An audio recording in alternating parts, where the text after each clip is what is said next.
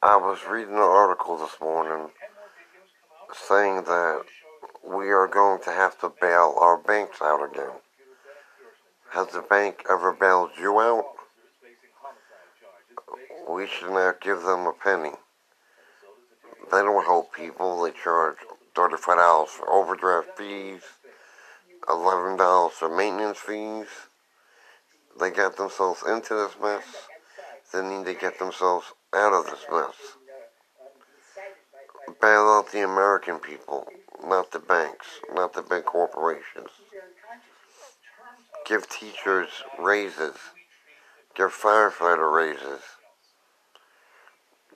Work on the infrastructure of the United States instead of wasting money on bailing out banks. And Wall Street is corrupt.